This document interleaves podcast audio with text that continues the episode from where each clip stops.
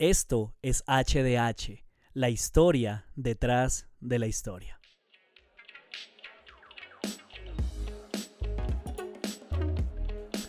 Bienvenidos, episodio 18. Esto es HDH, la historia detrás de la historia.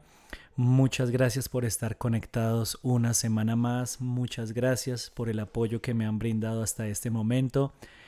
Eh, siempre que, que ustedes comparten una publicación, siempre que ustedes escuchan y le cuentan a alguien más acerca de este proyecto, pues están ayudando a que otras personas puedan involucrarse, puedan aprender y creo que ese es el, granito de arena más importante que, que pueden ofrecer a este trabajo que hacemos semana tras semana. Así que muchas gracias, bienvenidos eh, una vez más a los que se conectan por primera vez, también igualmente bienvenidos. Este es un espacio donde queremos aprender a pensar y a, discernir por qué realmente eh, creemos lo que creemos. No solamente repetir, sino entender realmente el trasfondo de todas nuestras creencias, de lo que llamamos pues la teología cristiana. Así que eh, hemos venido en un viaje a manera de recuento sobre hermenéutica bíblica.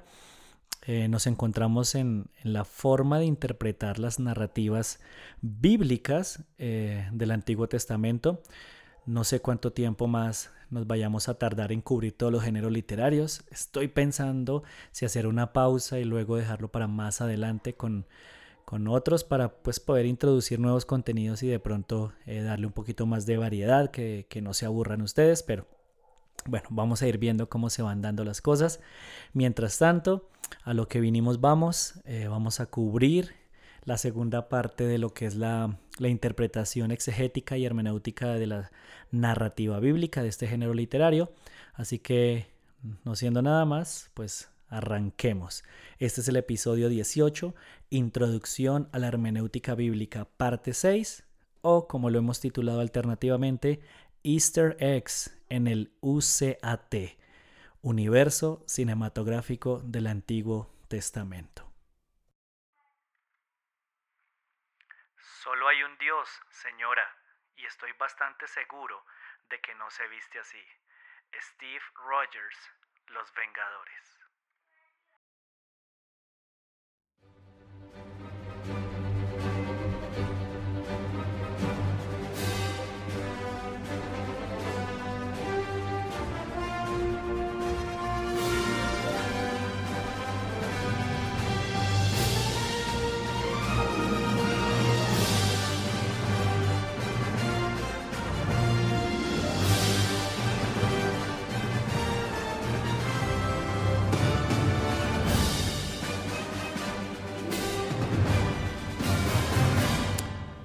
Tengo que decir que esta canción siempre me trae muy buenos recuerdos, siempre me alegra porque eh, creo que no me siento mal al confesar lo que soy fan de las películas de Marvel. Tampoco puedo decir que la venía que venía siguiendo toda esta industria desde que solo eran cómics. No voy a mentir, no voy a exagerar, no conozco mucho detrás de, de todo lo que hay, ¿no? De tantos años, de todo el trabajo de, estos dibujantes, de los escritores, de Stan Lee, bueno, de todos ellos. No, me podría jactar, pero sí eh, reconozco que me encantan mucho las películas. Obviamente al principio, como le pasó quizá a muchas personas, eh, no hubo ese clic, no hubo ese amor a primera vista eh, con películas como Hulk o la primera película de Iron Man. Creo que no, no, no sentí una conexión. Sin embargo, cuando se comenzó a construir todo este universo, pues obviamente no tardé mucho tiempo en darme cuenta que eh, la industria de Marvel había ganado un fan más. Y el clímax máximo yo lo llegué a experimentar cuando se estrenó Endgame, eh, la última película. Yo tuve la oportunidad de verla en un cine aquí de la ciudad de Bogotá con mi esposa. Eh, y, por poco, por poco me da un, ataque de ansiedad de, casi todo hiperventilo. Imagínense la emoción que sentí en esas escenas finales, si es que usted ya la ha visto. Pero pero no solamente las películas eran las que nos eh, daban esas emociones, sino que ellos, bueno, no sé tampoco qué otras películas lo hayan hecho antes, a lo mejor sí ya existían, pero no era tan conocido eh, porque no existía un universo como tal. Y cuando aparecen las escenas post créditos, en estas películas de Marvel, pues la emoción se multiplicaba porque eh, toda la gente se quedaba en las salas esperándola, ya que sabía que iba a conectar o nos iba a dar pistas acerca de una película que vendría más adelante. Y entonces, eh, como si eso, eso no fuera suficiente, luego de salir de las salas de cine, eh, y a, través de YouTube o en algunos casos algunos podcasts también, nos convertimos en fanáticos de los análisis, de las cosas que de pronto habíamos pasado por alto al ver la película y de un término que se terminó convirtiendo en algo eh, fundamental a la hora de ver estos videos y son los easter eggs. Los easter eggs es una cosa que hoy funciona para muchas películas y quiero explicarles algo rápidamente acerca de su origen. Se remonta más o menos en el año 1979 cuando se lanzó un videojuego de la compañía Atari y el juego se llamaba Adventure. Ese juego escondía una pantalla secreta, que si alguien la encontraba y pues podía acceder a ella, salía un mensaje que decía lo siguiente, creado por Warren Robinet. Esa pantalla no estaba oculta, digamos, porque sí, sino porque en esa época Atari no dejaba que los desarrolladores aparecieran mencionados en el videojuego, o sea, no se permitían los créditos, ¿no? Pero esa fue la manera que tuvo Robinet de, entre comillas, pues firmar su trabajo, mostrar que él había sido el que lo había hecho. Y cuando los trabajadores de la compañía se enteraron, empezaron a buscar esa pantalla secreta con desesperación. Y luego empezaron a decir que la búsqueda era similar a la que hacían los niños con los huevos de Pascua, que se conocen en inglés como Easter eggs, pues lo que, bueno, los padres los escondían para que ellos los encontraran, ¿no? Así fue entonces como a partir de ese momento se empezó a utilizar ese término a las búsquedas que se hacían en videojuegos, series, películas, bueno, entre otras cosas, para encontrar secretos escondidos por los desarrolladores o los creadores. En las películas, por ejemplo, las de Marvel, podemos encontrar numerosos easter eggs desde hace muchos años antes de que se acuñara ese término, ¿no? Son lo que, los tradicionales cameos o elementos secretos que se esconden en las películas, pues para que los más inteligentes, para que los más pilos los descubran. Entonces, eh, uno de los easter eggs, que no era tan escondido, ¿no? Pero que se hizo muy común como un cameo, era que Stan Lee apareciera en todas las películas. Y no solamente Marvel, compañías como Pixar, compañías como Disney, suelen recurrir muchísimo a ese tipo de elementos con personajes y elementos que van saltando de una película a otra, pues de manera sutil. Y hay tanta cantidad de esos easter eggs que incluso hoy en día existe una base de datos donde se pueden registrar.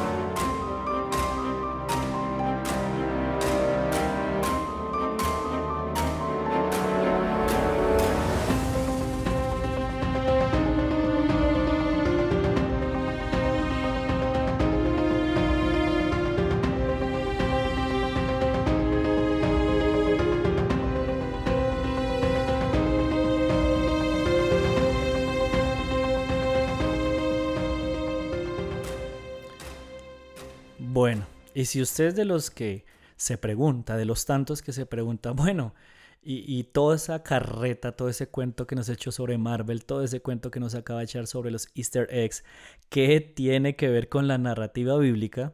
Pues déjeme decirle lo siguiente, que al igual que nosotros como fans de las películas eh, esperamos encontrar y nos alegramos cuando descubrimos esos secretos escondidos, muchas personas que se acercan a las escrituras y a las narrativas bíblicas se la viven buscando precisamente easter eggs cosas escondidas, misterios, secretos. Y de la misma manera que el capitán Rogers lo decía. Señora, ese no es Dios, Dios Dios no se vestiría de esa manera. Algunos hemos creado una imagen de Dios que no concuerda como las, con las escrituras. Le hemos puesto ropa, lo hemos vestido, lo hemos ataviado de otras formas que van de acuerdo a veces con nuestra propia interpretación o con nuestra tradición antes que realmente con lo que está allí. Hay muchas personas que han interpretado las escrituras, pero no de acuerdo con las escrituras. Sin embargo, para todos aquellos que están obsesionados con todos esos secretos, déjeme decirle algo. Hay mucho más que aprender, muchísimo, si tan solo aprendemos a leer correctamente antes que obsesionarnos con buscar sacar a la luz lo que entre comillas se puede presentar como misterios. Y ese ejercicio yo quiero que lo hagamos hoy en esta segunda parte a través del, libro de Ruth. Quiero que lo utilicemos porque para muchas personas el mensaje del libro de Ruth es un libro de romanticismo y no es así. Cuando usted lo revisa en esos, en esos cortos capítulos se va a dar cuenta que el punto principal no es otro sino la bondad de Dios. Así que ojo con esta instrucción, ojo con esta idea central que le quiero compartir. La enseñanza implícita es lo que está claramente presente en la historia, pero que a veces no se expresa con muchas palabras. Déjeme se lo repito, analícelo, mastíquelo. La enseñanza implícita es lo que está claramente presente en la historia, pero que a veces no se expresa con muchas palabras. Esto quiere decir que el narrador y los lectores de muchas narrativas bíblicas comparten presuposiciones, o sea, tienen conocimiento de muchos de esos detalles y por eso es que el autor no ve la necesidad de explicarlos. Y pues para nosotros ese es precisamente el reto, ¿no? Como desconocemos esa primera audiencia, desconocemos muchos detalles, eh, pues nos cuesta y a veces queremos imponer pues nuestra perspectiva.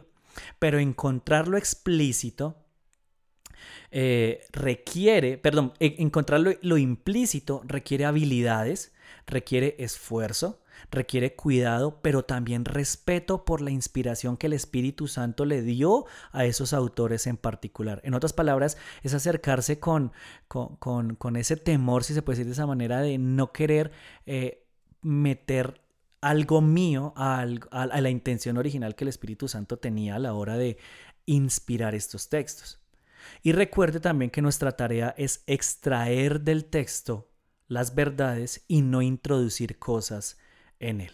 Así que, eh, para empezar, quiero que hagamos un breve repaso de lo que es el libro de Ruth. Y para explicar esto, quiero valerme de la descripción del resumen que se presenta en la Biblia Nueva Traducción Viviente, que dice de la siguiente manera.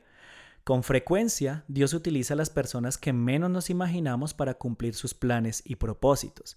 En este libro, Ruth una viuda moabita abandona voluntariamente su tierra natal para acompañar a su suegra Noemí, también viuda, cuando ésta se traslada a Judá. Aunque Ruth no pertenecía a Israel, el pueblo elegido de Dios, ella decide serle fiel. Una vez en Judá, la fidelidad y la bondad de Ruth hacia su suegra son recompensadas por Dios, en primer lugar al satisfacer sus necesidades materiales. Cuando ella sale a buscar alimentos, llega a un campo cuyo dueño, Boaz, le permite recoger todo el grano sobrante que necesitara. Luego, Dios continúa eh, su provisión por ella al satisfacer sus necesidades no materiales. Sucede que Boaz es pariente de Noemí y él toma un interés sincero por Ruth, el cual culmina en el matrimonio de ambos. Años después, Dios continúa mostrando su fiel amor hacia Ruth y Booz al honrarlos por medio de sus descendientes, primero con el rey David y después, cientos de años más tarde, con Jesucristo. Entonces, ahí está, digamos, como de manera breve, rápida, eh, lo que significa, bueno, lo que nos narra la historia de Ruth. Pero si usted quiere profundizar un poquito más, aquí hago un paréntesis rápido, le recomiendo, hay un podcast que está en audio y también en video de Alex San Pedro y otro chico español, no recuerdo el nombre, pero de verdad que yo a ellos los admiro muchísimo. Siempre los etiqueto porque de ellos he aprendido, he tomado eh, ideas, bueno, muchas eh, cosas chéveres. Y ellos se llaman Academia de la Biblia, Academia de la Biblia. Si usted quiere de pronto eh, profundizar un poquito más en la historia de Ruth desde ese punto de vista exegético y hermenéutico, hay un capítulo o dos creo que, que ellos hicieron donde hacen ese recorrido por el libro y es algo espectacular. Así que ahí se los dejo por si quieren algún día escucharlo o verlo. Pero bueno, volviendo a nuestra historia de Ruth y mirando esa, esa, esa cuestión de, de, indagar lo implícito, de buscar los easter eggs, que de verdad, sin forzar el texto, esta, historia nos dice implícitamente cuatro cositas sencillas. No estoy de verdad llevando el texto a límites, sino es lo que podemos inferir. Número uno, que Ruth se convirtió genuinamente al Dios de Israel. Eso lo podemos ver en el capítulo 1, versículo 16 y 17, donde se encuentra esa, ese famoso, eh, esa famosa declaración de que tu Dios será mi Dios. Bueno, toda esa cuestión de que eh, solo, solo la muerte hará separación entre las dos. Ella decide comprometerse realmente con el Dios de Israel. Número dos, que vos observaba la ley, guardaba la ley de manera fiel.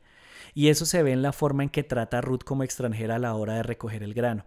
Tenemos referencias de eso en Levítico 19, 9 y 10 y Levítico 25, 23 y 24. Conocía la, la, la, ley, pero también la aplicaba.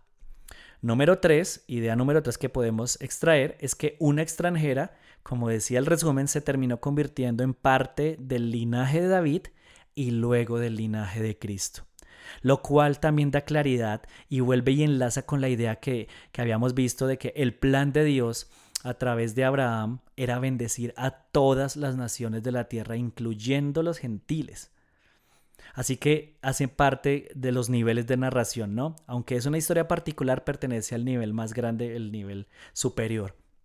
Y número cuatro, pues que Belén era un pueblo excepcional, un pueblo especial. ¿Y a qué hago referencia con esto? Pues que aún a pesar de que eh, Noemí atravesó tiempos de aflicción o bendición, se seguía sometiendo a la voluntad de Dios, seguía reconociendo a Dios como Señor. Y, los, y algunos saludos que vemos en algunos pasajes, pues muestran eso. Además de que aunque eran un pueblo especial, un pueblo escogido por Dios, decidieron aceptar a una mujer extranjera. Y quiero terminar esta pequeña partecita diciéndole esto. Recuerde por favor que implícito no significa que sea secreto.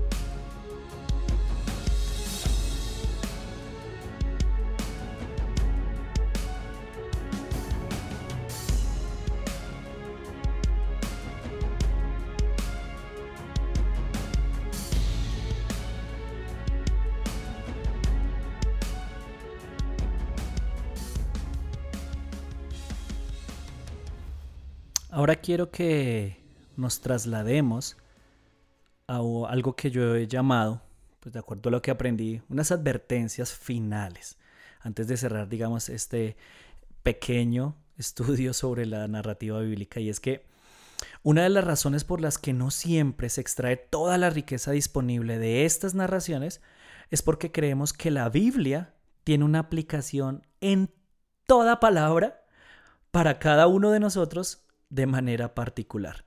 Así que aquí hay unos pequeños problemas que se pueden convertir en cosas grandes si no los detectamos a tiempo y que nos van a robar, como les digo, de verdad poder aprender lo que la Biblia nos quiere enseñar. Entonces, el primero es el siguiente, alegorizar.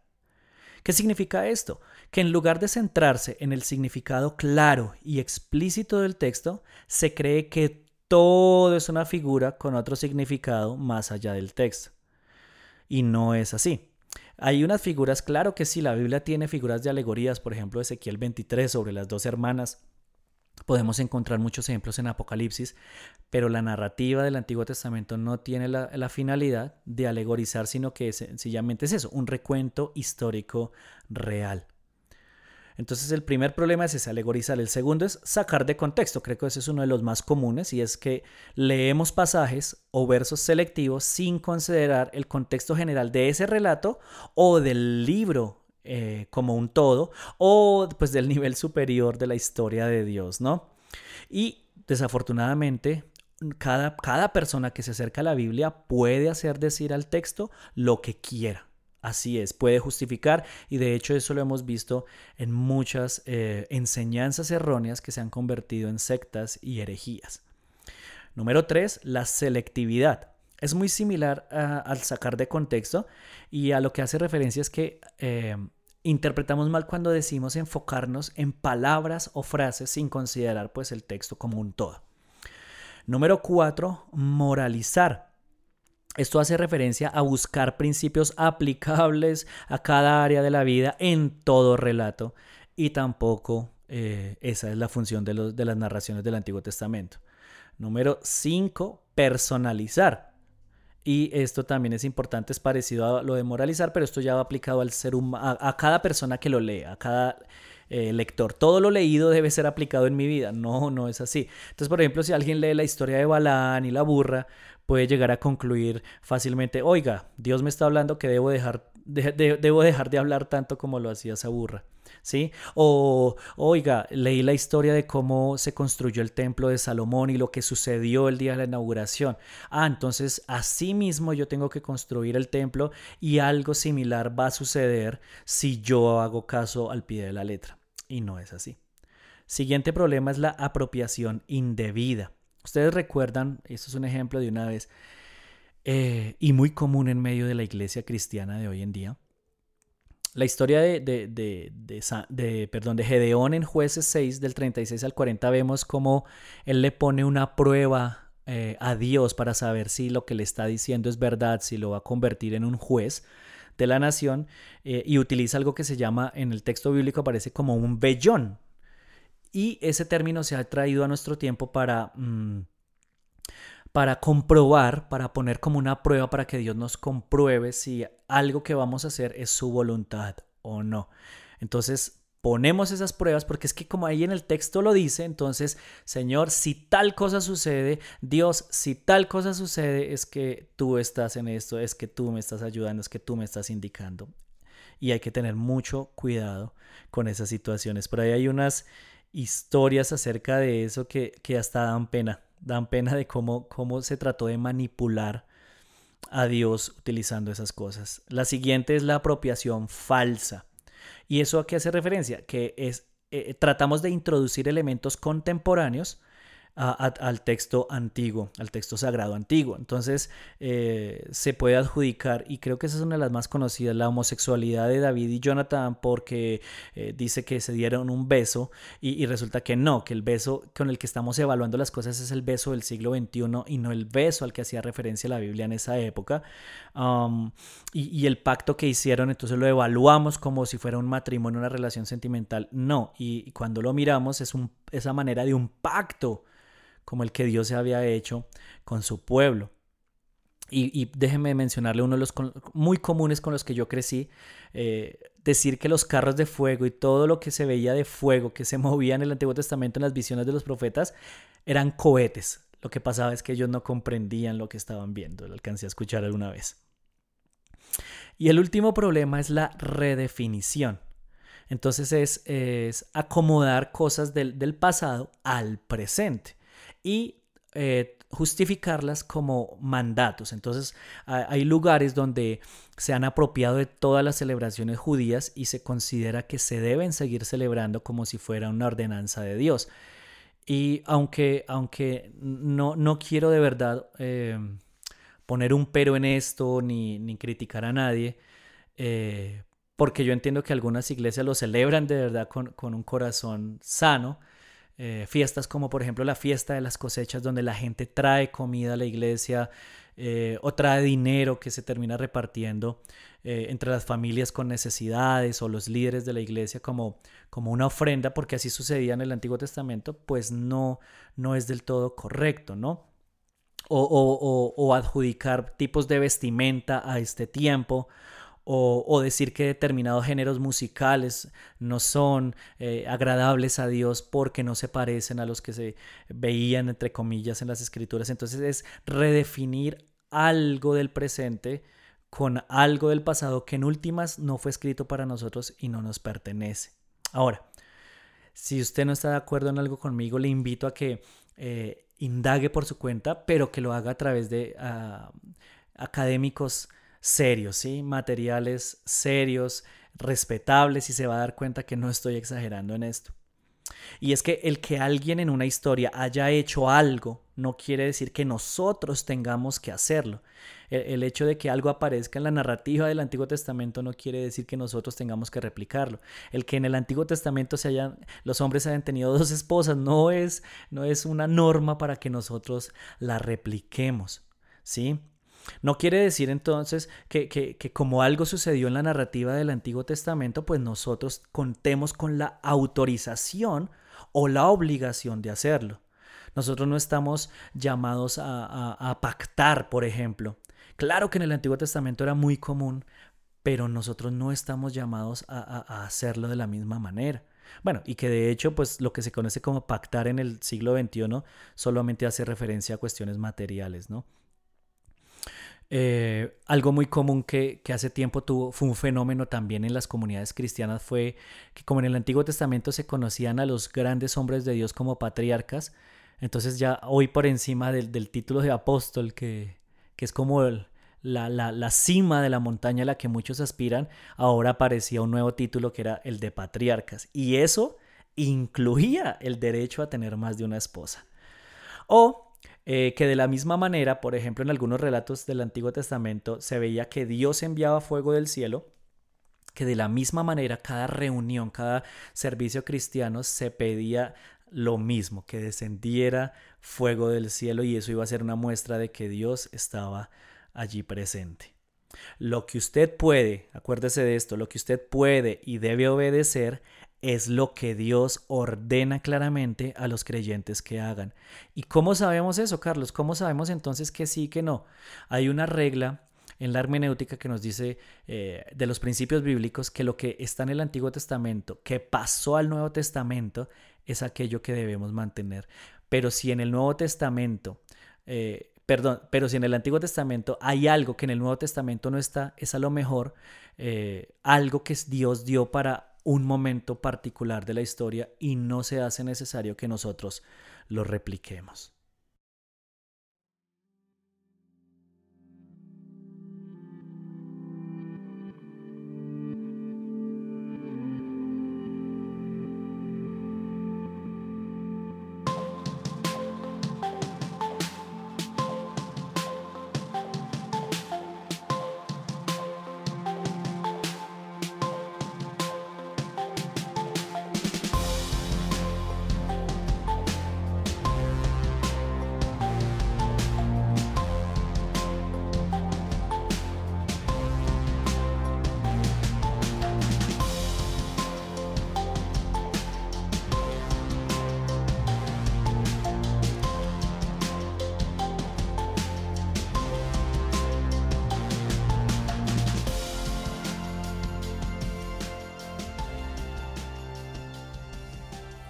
Entonces, eh, ya para ir cerrando, quiero compartirles, bueno, y como un resumen básicamente de todo lo que trabajamos durante estas dos sesiones pasadas, la de la semana pasada y la de hoy, quiero que hablemos acerca de 10 principios para interpretar los relatos bíblicos. No me voy a extender en cada uno de ellos porque como les digo ya los hemos tocado, pero sí de pronto en uno que otro podría darles un ejemplo. Así que muy atentos, 10 principios para interpretar la narrativa del Antiguo Testamento. Número 1. Por lo general, un relato del Antiguo Testamento no, escúchame bien, no enseña de forma directa una doctrina. Número 2. Por lo general, un relato del Antiguo Testamento ilustra una doctrina o doctrinas que se proponen en otro lugar. Déjenme darles un breve ejemplo.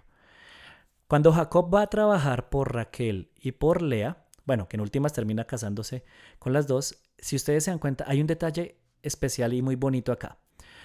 cuando él eh, inicia, digamos, el negocio, trabaja siete años pensando que va a ganar a Raquel, pero le terminan dando a Lea. Luego cuando él se da cuenta de que ha sido engañado, le dice que por favor que le den ahora sí a Raquel, entonces se la dan y luego trabaja los siete años. Se invierte el orden, escúcheme bien. Por Lea trabaja siete años y se casa con ella. Por Raquel se casa con ella y luego trabaja los siete años. Y esto muchos teólogos lo han utilizado como una figura de la ley y de la gracia. Lea representa la ley porque primero, o sea, como que el ser humano entiende que tiene que trabajar a través de sus obras para ganar el favor de Dios, para ganar la salvación. Mientras tanto, Lea representa, perdón, Raquel representa la gracia, porque primero nos es dada sin que nosotros hayamos hecho algo y luego trabajamos y servimos y vivimos por amor. Entonces ahí hay un pequeño ejemplo. Número 3. Los relatos registran lo que ocurrió, no lo que debería haber ocurrido. Por lo tanto, no todo relato tiene una aplicación individual identificable. Número 4. Lo que las personas hacen en un relato no siempre es un ejemplo para nosotros. De hecho, a veces nos enseña es lo que no deberíamos hacer. Número 5. Este es un detalle importantísimo. La mayoría de los personajes del Antiguo Testamento no son perfectos, ni tampoco lo son sus acciones. Número 6. No se nos dice al final de todo relato si lo que sucedió fue bueno o no. Debemos discernir con ayuda de otros pasajes de la Escritura. Número 7. Todos los relatos son selectivos e incompletos.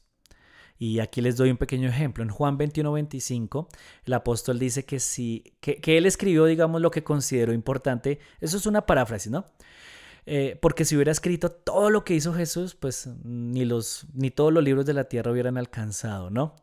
Entonces quiere decir que hay muchas cosas que no se nos cuentan eh, y lo que se escribió básicamente es lo que el autor quería que nosotros supiéramos. Número 8. Este también me parece crucial.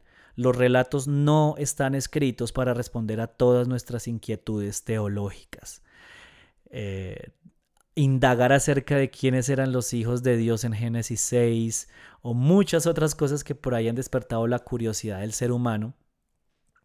O por lo menos en Génesis 1, donde se dice que ah, la tierra estaba desordenada y vacía, fue porque ahí cayó Satanás. Eh, sí y no, puede que sí, pero puede que no, pero, pero en últimas el objetivo principal de las narraciones no es esa. Y cuando nosotros le damos ese enfoque, pues estamos perdiendo de vista el objetivo principal. ¿Listo? Número 9. Los relatos pueden enseñar de manera explícita o implícita. Y ya sabemos cuál es el significado de implícito, ¿no? Y número 10, y el más importante, en última instancia, Dios es el héroe de todos los relatos bíblicos.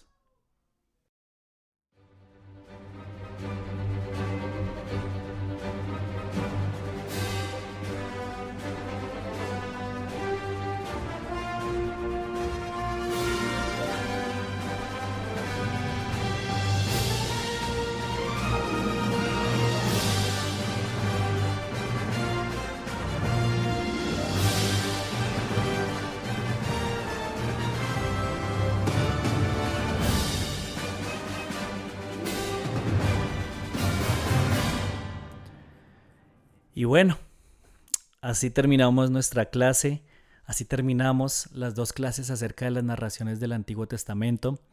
Espero de verdad que hayan sido de mucho provecho. De igual manera, si existe alguna duda, si existe alguna inquietud, pueden comunicarse conmigo, eh, ya sea para que charlemos o para que yo les recomiende algún material. O bueno, si usted quiere consultar por su cuenta y está bravo conmigo por lo que digo acá, pues asegúrese de encontrar buenos materiales y se va a dar cuenta que no es tan, loco como algunos piensan. Así que eh, espero que haya sido de verdad de, edificación este, este material. Y bueno, nos veremos la próxima semana con un nuevo género literario. Vamos a arrancar eh, Hechos de los Apóstoles, este género que, que se enfoca mucho en lo que es el contexto histórico Y nada, un abrazo a la distancia. Ya saben que esta es su casa. HDH, la historia detrás de la historia, el podcast para los que no van al seminario. No se les olvide consultar Academia de la Biblia. Por ahí yo he tratado de publicar otros recursos interesantes para que ustedes complementen lo que, lo que aprenden acá o para que comprueben que no soy un hereje. Entonces, un abrazo a la distancia. Pasen la voz. Hagan que este mensaje se dé a conocer a otras personas que quieran aprender pero no tengan los recursos. Que Dios los bendiga a todos y nos vemos la próxima semana. Chao.